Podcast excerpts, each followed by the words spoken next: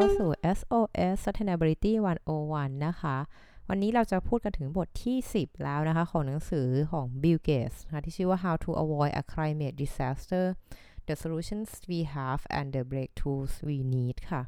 บทที่ 10 นะคะ เป็นบทที่ชื่อว่า Why Government Policies Matter คือว่าทำไมเหมือนนโยบายนะหรือการกำกับดูแลของภาครัฐเนี่ย มันถึงสำคัญนะคะ คือบทนี้นะคะ มันเริ่มด้วยการพูดถึงเรื่อง พรบอากาศสะอาดค่ะ ซึ่งก็เป็นสิ่งที่ทางฝ่ายกำลังผลักดันล่างอยู่นะคะ ซึ่งก็เขาก็เล่าถึงประวัติศาสตร์เนาะว่าจริงๆแล้วไอ้เรื่องของฝุ่นพิษเนี่ย PM 2.5 เนี่ย มันที่เกิดขึ้นกับบ้านเราเนี่ย มันไม่ใช่เรื่องที่ใหม่แต่อย่างใดนะ เพราะว่าประเทศอื่นเนี่ยก็เคยเจอปัญหาฝุ่นพิษมาอยู่แล้วเนาะ มันก็เป็นเรื่องของการที่เรียกได้ว่า ถ้าเรามีการพัฒนาเมืองเนี่ย มันก็จะ เกิดปัญหานี้ขึ้นได้ถ้าเกิดเราไม่ได้ดูแลเรื่องสิ่งแวดล้อมควบคู่กันไปด้วยนะคะ คือเขาก็บอกว่าอย่างที่ LA เนี่ยก็เกิดปัญหาทางเรื่องของมลพิษทางอากาศนะคะ แล้วก็รวมทั้งเมืองเงื่อนไขต่างของสภาพอากาศตรงนั้นเนี่ยทำให้เกิดปัญหานี้นะคะ ซึ่งหลังจากนั้นเนี่ยของทาง LA เนี่ยเขาพูดแต่ปี 1943เลยนะ ที่เป็นช่วงของออสงครามโลกครั้งที่ 2 นะคะ ก็บอกว่ามันมีเหมือน เรียกว่ากลุ่มเมฆหมอกควันเนี่ยปกคลุมนะคะลอสแอนเจลิสนะคะ ซึ่งมันแบบ มันทำให้เหมือนกับว่าทั้งจมูกตาเนี่ยระคายเคืองเนาะแล้วก็คนขับเนี่ยไม่สามารถจะมองเห็นแบบถนนได้เลยทันทีสายแย่มากเพราะว่าอีหมอกพิษเนี่ยนะคะแล้วก็เอ่อจนทำให้ประชากรบางคนเข้าใจว่าเนี่ยมันเป็นเหมือนแก๊สพิษของคนญี่ปุ่นของกองทัพญี่ปุ่นเนาะที่ก่อให้เกิดก๊าซพิษอันนี้นะคะ เป็นการโจมตีด้วยวุธเคมีนะคะ แต่ว่าจริงแล้ว LA เนี่ยไม่ได้ถูกโจมตีเนาะคือไม่ได้ไม่ได้ถูกเขาบอกไม่ได้ถูกโจมตีจากเหมือนกองทัพต่างชาตินะ แต่ว่าตัวที่เกิดพิษเนี่ยมันเกิดจากการที่แบบมลพิษทางอากาศของอุตสาหกรรมในเมืองแล้วก็หลายๆอย่างนะคะ ซึ่งในขณะเดียวกันเนี่ยที่อังกฤษที่ลอนดอนเนี่ยก็มีเหตุการณ์นี้เหมือนกันนะคะในเดือนธันวาคม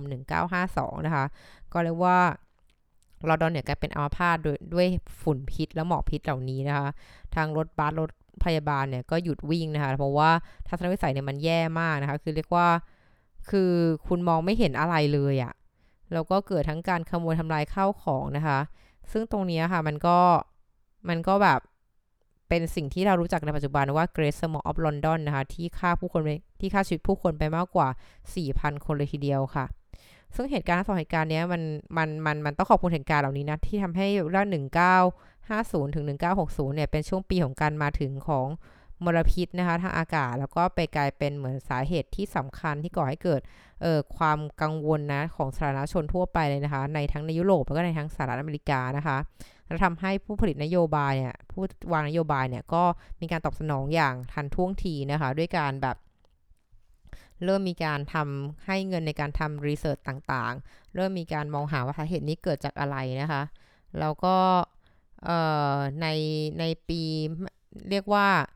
1956 556เนี่ยค่ะ ของอังกฤษเนี่ย ก็เกิดสิ่งเรียกว่าพรบอากาศสะอาดขึ้นมานะคะ ซึ่งเป็นการตัวในการควบคุมพื้นที่นะคะของการต่างๆ ในเมืองนะมีการจัดโซนนิ่งในการเผาในการใช้เครื่องยนต์สันดาบอะไรเงี้ยนะคะ แล้วก็หลังจากนั้น 6 ปีเนี่ยก็6-7 ปีเนี่ยก็ของอเมริกาก็มีขึ้นนะคะเป็นพรบอากาศสะอาดเป็นครั้งแรกเลยนะคะที่ ที่ได้มีการทำเหมือนกับว่าเป็นระบบกฎหมายนะคะแบบใหม่ในการควบคุมมลพิษทางอากาศนะคะซึ่งเป็นครั้งแรกเลยนะคะแล้วก็ในสหรัฐอเมริกาที่มีการทำเหมือนกฎหมายที่ครอบคลุมทั่วถึงขนาดนี้นะคะ เพื่อเรียกว่าควบคุมมลพิษทางอากาศที่จะก่อให้เกิดผลร้ายต่อสุขภาพของประชาชนค่ะ แล้วก็ในปี 1950 เนี่ย เอ้ย 1970 ค่ะ ประธานบิลนิกสันนะคะ ก็ได้เหมือนก่อตั้ง Environmental Protection Agency นะคะ ที่ช่วยในการเออบังคับใช้กฎหมายต่าง ๆ นะคะ โดย EPA ที่เรารู้จักกันในปัจจุบันนั่นเองค่ะ คือเรียกได้ว่า การแก้ปัญหาสเกลใหญ่อย่าง air pollution หรืออะไรที่เป็นอย่าง climate change เช่นกันเนี่ย เรื่องพวกนี้มันแก้ด้วยภาคธุรกิจ ฝ่ายเดียวไม่ได้ แก้ด้วยประชาชนต่างคนต่างทำพึ่งตัวเองไม่ได้นะคะ มันต้องคือไอ้บัตรยาพึ่งตนเองเนี่ยมันใช้ไม่ได้ในในทุกๆปัญหาอย่างปัญหาอย่าง air pollution อย่างเงี้ยมลพิษอากาศ PM 2.5เงี้ยเราจะแก้ปัญหาด้วยตัวเองได้ได้ถึงเพียงใด คือก็ได้แหละ แต่มันก็ได้ในระดับที่แบบว่าก็ไม่ได้ก่อให้เกิดผลกระทบอะไรในภาพใหญ่เนาะซึ่งเขาก็บอกว่าแต่ปี 1990 เนี่ย ระดับไนโตรเจนไดออกไซด์ของสหรัฐอเมริกาเนี่ย ก็ ลดลงไปถึง 56%นะคะ คาร์บอนมอนอกไซด์ลดไป 77%นะคะ แล้วก็ซัลเฟอร์ไดออกไซด์เนี่ย 88%นะคะ ซึ่งตรงนี้มันทำให้ได้ว่ามันเห็นผลน่ะ คือว่าการมี policy ที่ดีเนี่ย มีนโยบายที่ดี มีพรบที่ชัดเจนเนี่ย มันช่วยลดผลทบเหล่านี้ในภาพใหญ่เลยทีเดียวนะคะ ซึ่งจริงแล้วทางของฝั่งจีเนี่ย ก็มีเหมือนกันนะคะ ในปี 2014 คือ คือเขาก็บอกว่า คือไม่ต้องไปดูประวัติศาสตร์ไกลเอาแค่ปี 2014 เนี่ย ถ้าคุณมีนโยบายที่ฉลาดเพียงพอเนี่ย คุณจะสามารถแก้ปัญหาอย่างมลพิษทางอากาศได้แน่นอนนะคะ คือในเซี่ยงไฮ้เนาะที่ประเทศจีนเนี่ยก็มีการจัดการเรื่องนี้นะคะ เอ่อในเรื่องของการแบบมลพิษอากาศที่สูงมากนะคะ อย่างของออาจจะเป็นของอันนี้เขายกอย่างเป็นของปักกิ่งนะคะ ที่บอกว่า เออมันเกิดปัญหาใหญ่มากนะคะที่แบบทำให้เหมือนมองอะไรไม่เห็นเลยนะคะ โดยรัฐบาลเนี่ยก็ได้มีการตั้ง ทาร์เก็ตขึ้นมาตั้งเป้าหมายในการลดมลพิษทางอากาศนะคะมีการแบนนะคะตึกตึกรามบ้านช่องต่างๆนะคะที่ที่ที่ใช้เหมือนแบบเอ่อถ่านหินเนาะในการเผาไหม้นะคะแล้วก็แล้วก็มีการกำหนดลิมิตกำหนดข้อจำกัดนะคะในการขับรถที่ไม่ใช่รถขับเคลื่อนไฟฟ้าเนี่ยเข้าไปในเขตพื้นที่นะคะ ซึ่งภายในระยะเวลาไม่กี่ปีค่ะ ปักกิ่งก็เอ่อสามารถก็รายงานว่ามัน ระดับมลพิษลดลงถึง 35%นะคะ แล้วก็รวมทั้งประเทศเบาดิงนะคะ ที่เป็นเมืองของที่มีคนอาศัยถึง 11 ล้านคนเนี่ย ก็ลดไปถึง 38%เลยทีเดียวอะค่ะ คือคือเขาก็บอกนะคะว่าถึงแม้ว่ามลพิษอากาศเนี่ยมันมันเป็นต้นเหตุหลักๆนะคะของอาการเจ็บป่วยและการเสียชีวิตนะคะ การที่เรียกว่า มีนโยบายที่ดีเนี่ยมันช่วยลดอัตราการเสียชีวิตได้สูงมากเลยนะคะเขาบอกว่าคือไอตัวมลพิษทางอากาศเนี่ยมันจากสถิติแล้วมันมันมันฆ่าชีวิตผู้คนถึงเจ็ดล้านคนต่อปีเลยนะคะ ทั้งจากการป่วยจากสารพิษในอากาศอย่างเงี้ยค่ะ ซึ่งบอกได้ว่าจริงแล้วการที่เราลดไอ้พวกของปริมาณของมลพิษทางอากาศเนี่ยมันช่วยลดเอ่อกินเฮาแก๊สด้วยนะคะ เพราะว่าเหมือนไอ้ PM 2.5เนี่ยมันก็เป็นสัดส่วนเป็นเป็นแบบเป็นปัจจัยหนึ่งที่ก่อให้เกิดโลกร้อนนะคะเพียงแต่อาจจะไม่ใช่เป้าหมายหลักของ policy หรือของพรบอากาศสะอาดในการลดโลกร้อน แต่มันเป็นผลพลอยได้จากพรบอากาศสะอาดนั่นเองนะคะ ซึ่งทางบิลเกตก็บอกค่ะว่าการที่รัฐบาลเนี่ยเข้ามาแสดงบทบาท และเป็นผู้นำในเรื่องนี้มันช่วยมันจะช่วยลดเรียกว่าฐายนะจาก โลกร้อนได้ได้แน่นอนนะคะ โดยเขาก็ย้ำนะคะว่าไอ้คำว่านโยบายเนี่ยมันดูเหมือนเป็นคำแบบกว้างๆกลวงๆเนาะว่ามันคืออะไรนะ แล้วมันก็ดูแบบไม่เห็นเซ็กซี่เลยทำไมต้องมาทำเรื่องนโยบายด้วย ไปทำแบบที่ breakthrough ต่างๆทำอินโนเวชันเนี่ยมันดูเซ็กซี่กว่านะ เพียงแต่ว่ามันต้องมีทั้งสองอย่างควบคู่กันไปอินโนเวชันอยู่ไม่ได้ถ้าเกิดไม่มี policy ที่ช่วยสนับสนุนนะคะ คือเขาก็บอกอย่างนี้ค่ะว่า breakthrough theory ต่างๆ ที่คุณอยากได้เนี่ย มันจะไม่เกิดขึ้นเลยถ้าไม่มี ถ้ารัฐบาลไม่เอาเงินภาษีมาจับจ่ายและ research เรื่องพวกนี้อย่างจริงจัง คือเขาบอกว่าการที่คุณใช้เงินภาษีเนี่ยเพื่อมาทำรีเสิร์ชในเรื่องของทำวิจัยในเรื่องของโลกร้อน การแบบเอาเงินภาษีเนี่ยมาออกแบบนโยบายที่ช่วยผลักดันให้รีเสิร์ชที่ทำทำไปเนี่ยการวิจัยที่ทำไปเนี่ยมันออกไปใช้ได้จริง มันออกไปนอกห้องแลบมันเข้าอยู่ตลาดได้นะคะ อันนี้คือ policy นโยบายที่ดีมันทำได้นะคะแล้วก็ข้อที่ 3 คือแล้วกฎหมายต่างๆเนี่ย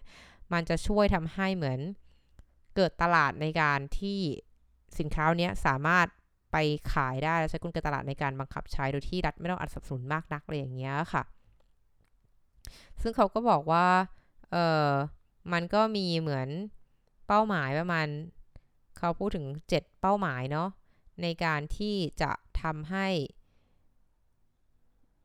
รัฐบาลเนี่ยเข้ามีส่วนร่วมตรงนี้ และช่วยแก้ปัญหาโลกร้อนได้นะมีทั้งหมด 7 ข้อนะคะเขาก็บอกข้อแรกคือว่าให้ ให้ทำให้แน่ใจว่ามันไม่มีเหมือนช่องว่างของการลงทุนน่ะ คือเขาก็บอกว่าเหมือนกับ ให้ใช้กลไกตลาดเข้ามานะคะ คือเหมือนกับว่าอันดับแรกเลยเขาบอกอย่างไมโครเวฟเนี่ยในปี 1955เนี่ยไมโครเวฟเนี่ยเครื่องนึงราคา 12,000 เหรียญนะคะ ปัจจุบันเนี้ยไมโครเวฟเครื่องนึงเนี่ย50 เหรียญนะคะ เพราะว่ามันเป็นแบบนั้นได้ เพราะว่ามันมีคนต้องการจะซื้อไมโครเวฟนะคะ พอมีดีมานมากเพียงพอเนี่ยมันก็จะมีคนที่แบบ จะสร้างสป라이ขึ้นมา มันก็เป็นนกลไกตลาดเนาะ ซึ่งทำให้เกิดการแข่งขันตลาด แล้วก็มีการแบบทำให้ราคามันถูกลงจะผู้บริโภคเข้าถึงได้อย่างทั่วถึงนะคะ เพียงแต่ว่าประเด็นที่มันยากของไฟฟ้าที่บิวกี้บอกตลอดว่าไฟฟ้าต้องไฟฟ้าที่มาจากพลังงานสะอาดเนี่ยประเด็นคือว่าไออิเล็กตรอนของไฟฟ้าที่สกปรกเนี่ยมันก็ทำให้ไฟติดได้เหมือนกันอะคือเรียกว่าไฟฟ้าจากกระแสไฟฟ้าที่มาจากพลังแสงแสงอาทิตย์กับ ฟฟ้าที่เราได้มาจากถ่านหินเนี่ยมันก็ทำให้ไฟติดได้เหมือนกัน ดังนั้นมันไม่มีความแตกต่างมีนัยสำคัญของสินค้านำเสนอเนาะดังนั้นหมายความว่าถ้าเกิดเราไม่มีนโยบายเนี่ยของภาครัฐเนี่ยเข้ามาช่วยผลักดันหรือช่วยดึงอะไรต่างๆ ให้มันเกิดขึ้นเนี่ยมันแทบไม่มีอะไรที่จะการันตีให้บริษัทเนี่ยจะลงทุนมองหาทางเลือก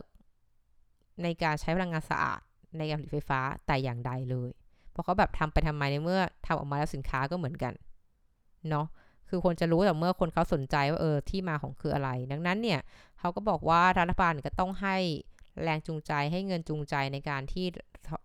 แบบบริษัทเนี่ยอยากจะลงทุนในเรื่องของการทำวิจัยมากขึ้นนะคะ โดยเขาก็บอกตัวเลขจริงแล้วเนี่ย บริษัทที่อยู่ในกลุ่มของพลังงานเนี่ย ถือว่าเป็นกลุ่มที่ใช้เงินในการแบบ เออวิเคราะห์วิจัยนวัตกรรมใหม่ ๆ เนี่ย เพียง 0.3%ของรายได้ของตัวเองคือ 0.3%เท่านั้น ในขณะที่กลุ่มพวกอิเล็กทรอนิกส์ กลุ่มพวกอาหาร เอ้ย กลุ่มพวกยารักษาโรคเนี่ยใช้ใช้เรียกว่าเงินในการวิจัยพัฒนาถึง 10-13%นะคะต่อรายได้เลยเดยทีเดียวเรียกว่าเยอะมากเป็น 10 เท่าเลยนะคะข้อที่2นะคะที่รัฐบาลควรต้องตั้งเป้า แล้วก็ต้องพยายามทำให้เกิดขึ้นการแบบ เขาบอกให้ level the paying playing field นะคะก็คือว่า ถ้าคุณไม่สามารถที่จะทำให้ให้แบบพลังงานสะอาดมันถูกลง สิ่งคุณต้องทำคุณต้องทำให้ต้นทุนของสิ่งที่มันสกปรกเนี่ยมันสูงขึ้นนะโดยเฉพาะต้นทุนของน้ำมันดิบ น้ำมันจาก fossil fuel เนี่ยมันควรจะมีการคำนวณนะคะ ความเสียหายที่เกิดจากการทำน้ำมันใช้ทำน้ำมันดิบขึ้นมาเนี่ยเข้าไปในราคาที่ทุกคนต้องจ่ายด้วย ซึ่งการที่ทำแบบนี้มันคือการให้การทำให้ระบบของการเก็บภาษีคาร์บอน หรือแม้แต่ cap and trade program เนี่ยมันเกิดขึ้นได้นะ เพราะมันทำให้แบบมันแข่งขันกันได้ และมีแรงจูงใจในการทำนะข้อที่ 3 คือคุณต้องเอาชนะพวกเอ่อ non market barrier หรือพวกแบบเครื่องกีดขวางที่มันไม่ใช่เกี่ยวกับเครื่องกีดขวางทางการตลาดนะคะ เช่นมันจะมีกลุ่มที่เรียกว่าเอ่อในบางเรื่อง เราแบบทางรัฐให้ข้อมูลน้อยไปไหม หรือแม้แต่แบบเราไม่เคยเทรนพนักงาน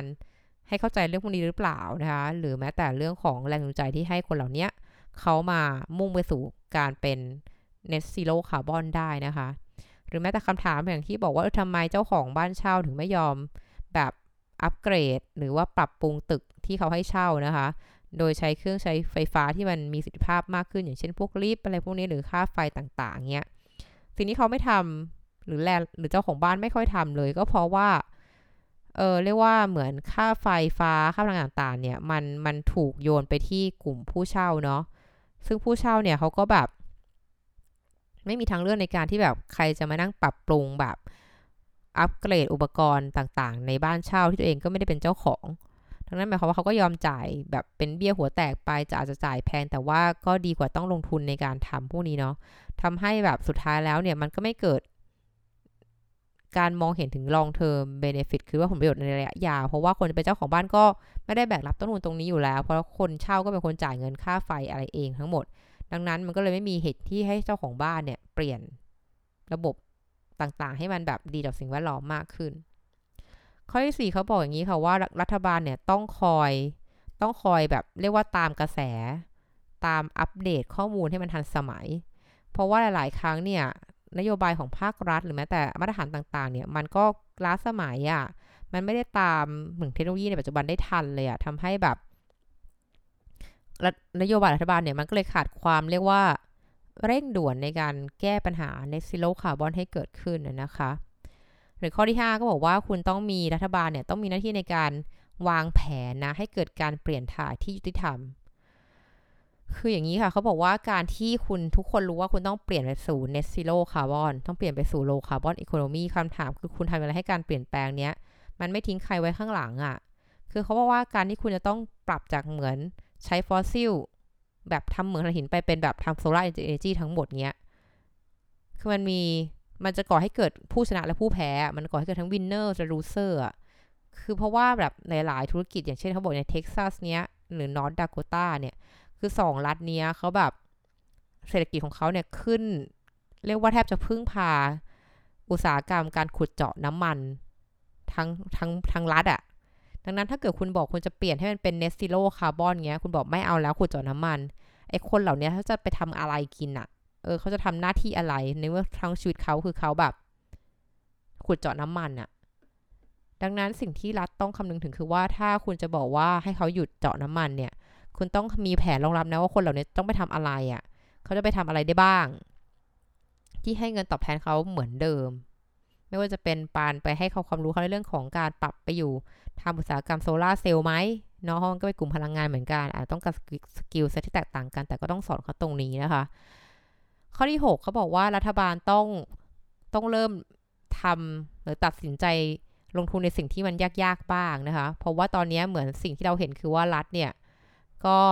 จะเหมือนลงทุนในสิ่งที่ง่ายๆที่เห็นแบบว่าเออทำปุ๊บเนี่ยมันก็ดูแล้วมันก็น่าจะได้ผลประโยชน์หรือว่าน่าสำเร็จนะนะ แต่หลีกเลี่ยงที่จะแบบ ทำไอสิ่งที่ยากๆ คือตอนนี้รัฐบาลอะก็เอาแต่ low low hanging fruit นะคะ ก็คือแบบพวกแบบทำพลังงานจากโรงพลังงานจากแสงอาทิตย์เพราะตอนนี้ต้นทุนมันเริ่มต่ำแล้วอะแต่ตอนนี้เนี่ยเขาบอกว่าคุณต้องเริ่มลงทุนในสิ่งที่ยาก เช่นเหมือนไอตัวกักเก็บพลังงานไฟฟ้า พวกแบตเตอรี่ที่มันเทคโนโลยีดีๆ การทำน้ำมันที่สะอาด การทำซีเมนต์ทำเหล็กทำปุ๋ยที่มันเป็น zero carbon มากขึ้นที่มันยากแก่การวิจัยเนี่ยภาครัฐควรต้องเป็นคนเริ่มทำได้แล้ว แล้วเขาก็บอกสุดท้ายข้อที่ 7 คือ การทำให้เกิด net zero carbon เนี่ยนโยบายเนี่ยการออกนโยบายผู้ออกกำกับดูแลต่างๆเนี่ยคุณต้องทำงานกับกลุ่มเทคโนโลยีทำงานกับคนที่เป็นผู้ซื้ออะที่เป็นกลุ่มเป้าหมายเราให้ซื้อในวิดีโอนี้ตลอดเวลาไม่ใช่แบบ อย่านึกออกโ o l i c y ก็ออก โดยไม่ได้ดูเลยว่ามันมีคนจะซื้อเทคโนโลยีนี้ไหม แล้วมีใครทำเทคโนโลยีนี้ได้บ้าง มันราคาถูกพอไหมอะไรอย่างเงี้ยค่ะ คือเราต้อง เราต้องสร้างตลาดให้เกิดขึ้นแล้วนโยบายอย่างเช่นการแบบเริ่มใช้จ่ายเนี่ยแบบกระตุ้นให้เกิดการใช้จ่ายในการทำวิจัยเนี่ยมันจะช่วยทำให้เกิดเทคโนโลยีใหม่ๆนะคะแล้วก็ทำให้เหมือนระบบตลาดเนี่ยมันมันมันเกิดขึ้นอะ่ะมันทำให้เหมือนกับเทคโนโลยีที่คุณทำมาเนี่ยมันจะเข้าถึงผู้คนถึงล้านคนไม่ได้แบบอยู่แค่ในกระจุกอยู่ในห้องแลบอะไรอย่างเงี้ยเออซึ่งแบบเหมือนอย่างประเทศเยอรมันก็ยกอย่างประเทศเยอรมันเนาะแบบก็มีแบบทำแบบ เรียกว่าแบบกระตุ้นตลาดนะคะ โดยการแบบให้เงินทุน ให้เงินกู้ในราคาที่แบบในในดอกเบี้ยที่ต่ำมากนะ เพื่อจะสนับสนุนนะให้แบบบริษัทเนี่ยเริ่มติดตั้งพวกแบบโซลาเซลล์อะไรเงี้ยนะคะ แล้วก็เหมือนช่วยในการจ่ายนู่นจ่ายนี่เพิ่มขึ้นนะคะ ซึ่งตรงนี้ค่ะ มันก็ทำให้เหมือนใครก็ตามเนี่ยที่แบบ ลงทุนเนี้ยมันก็จะได้กำไรหรือว่ามันก็ได้เงินที่แบบเออได้ revenue ที่ที่ที่ที่ที่โอเคค่ะ หรือแม้แต่เดนมาร์กเนี่ยเขาก็เป็นประเทศที่แบบในช่วงที่เกิดแบบราคาน้ำมันแบบบ้าบอคอแตกขึ้นลงในปี 1970 เนี่ย ทางแบบรัฐบาลของ Danish เนี่ยเขาก็แบบออกนโยบายมามากมายเลยนะคะที่แบบว่าไม่สนละเราไปหาพลังงานลม แทนเลย ถ้าเกิดพลังเลือดราคา น้ำมันมันจะแบบบ้าบอคอแตกแบบนี้แบบคาดการไม่ได้อย่างนี้ แล้วก็ import น้ำมันน้อยลง คือเรียกว่าไม่พึ่งพาน้ำมันแล้ว คือเน้นพลังงานลมแทนนะคะ โดยแบบว่าเออเขาก็บอกอย่างนี้ค่ะว่ารัฐบาลเนี่ยก็ใช้เงินเข้าไปเยอะมากนะในการวิจัยพลังงานทางเลือกนะคะ โดยการจับคู่ระหว่าง R&D นะคะ กับกับพวกแบบแบบ carbon tax อะไรอย่างเงี้ยค่ะ ว่าถ้าเกิดคุณทำ R&D ตรงนี้คุณได้ส่วนลดภาษีลดหย่อนภาษีในในเทอมของ carbon tax อะไรอย่างเงี้ยค่ะ โดยปัจจุบันนี้ประเทศเดนมาร์กถือว่าเป็นประเทศที่แบบ เรียกว่าครึ่งหนึ่งของไฟสายไฟที่สร้างขึ้นผลิตขึ้นในประเทศเดนมาร์กเนี่ยมันมาจาก onshore แล้วก็ offshore wind นะคือเรียกว่ากังหันลมมาในทะเลก็ทั้งบนบกนะคะ ซึ่งตรงนี้ค่ะมันก็ถือว่าเขาเป็นเอ่อประเทศที่ใหญ่สุดนะคะในการส่งออกพวกกังหันลมในการปั่นไฟอะไรอย่างเงี้ยของโลกเลยทีเดียว ก็บทนี้เขาต้องการชี้เห็นค่ะว่ารัฐบาลเนี่ยมีหน้าที่ที่สำคัญมาก ๆ เลยในการผลักดันให้เกิดนโยบายที่ช่วยให้การแก้ปัญหาโลกร้อนเนี่ย มันไปได้เร็วขึ้นและไปได้กว้างขึ้นนั่นเองอะค่ะ สุดท้ายนี้นะคะ ก็จะขอทายอินนะคะ บอกให้ทุกท่านนะคะ ช่วยไปลงชื่อสนับสนุนร่างพระราชบัญญัติอากาศสะอาดด้วยเด้อค่ะ แต่ก่อนที่จะลงชื่อนะคะ ฝ้ายก็อยากจะให้ทุกท่านลองทำความเข้าใจกับมันก่อนด้วยว่าคุณเห็นด้วยไหม นะคะ ที่จะสนับสนุนตรงนี้ก็ไม่อยากจะให้แบบแค่เซ็นชื่อไปงั้นๆ โดยที่ไม่เข้าใจว่าพรบพูดถึงอะไรนะคะ และนี่คือทั้งหมดของ SOS Sustainability วันวันประจำวันนี้ ขอบคุณติดตามนะคะ แล้วเจอกันใหม่วันพรุ่งนี้ สวัสดีค่ะ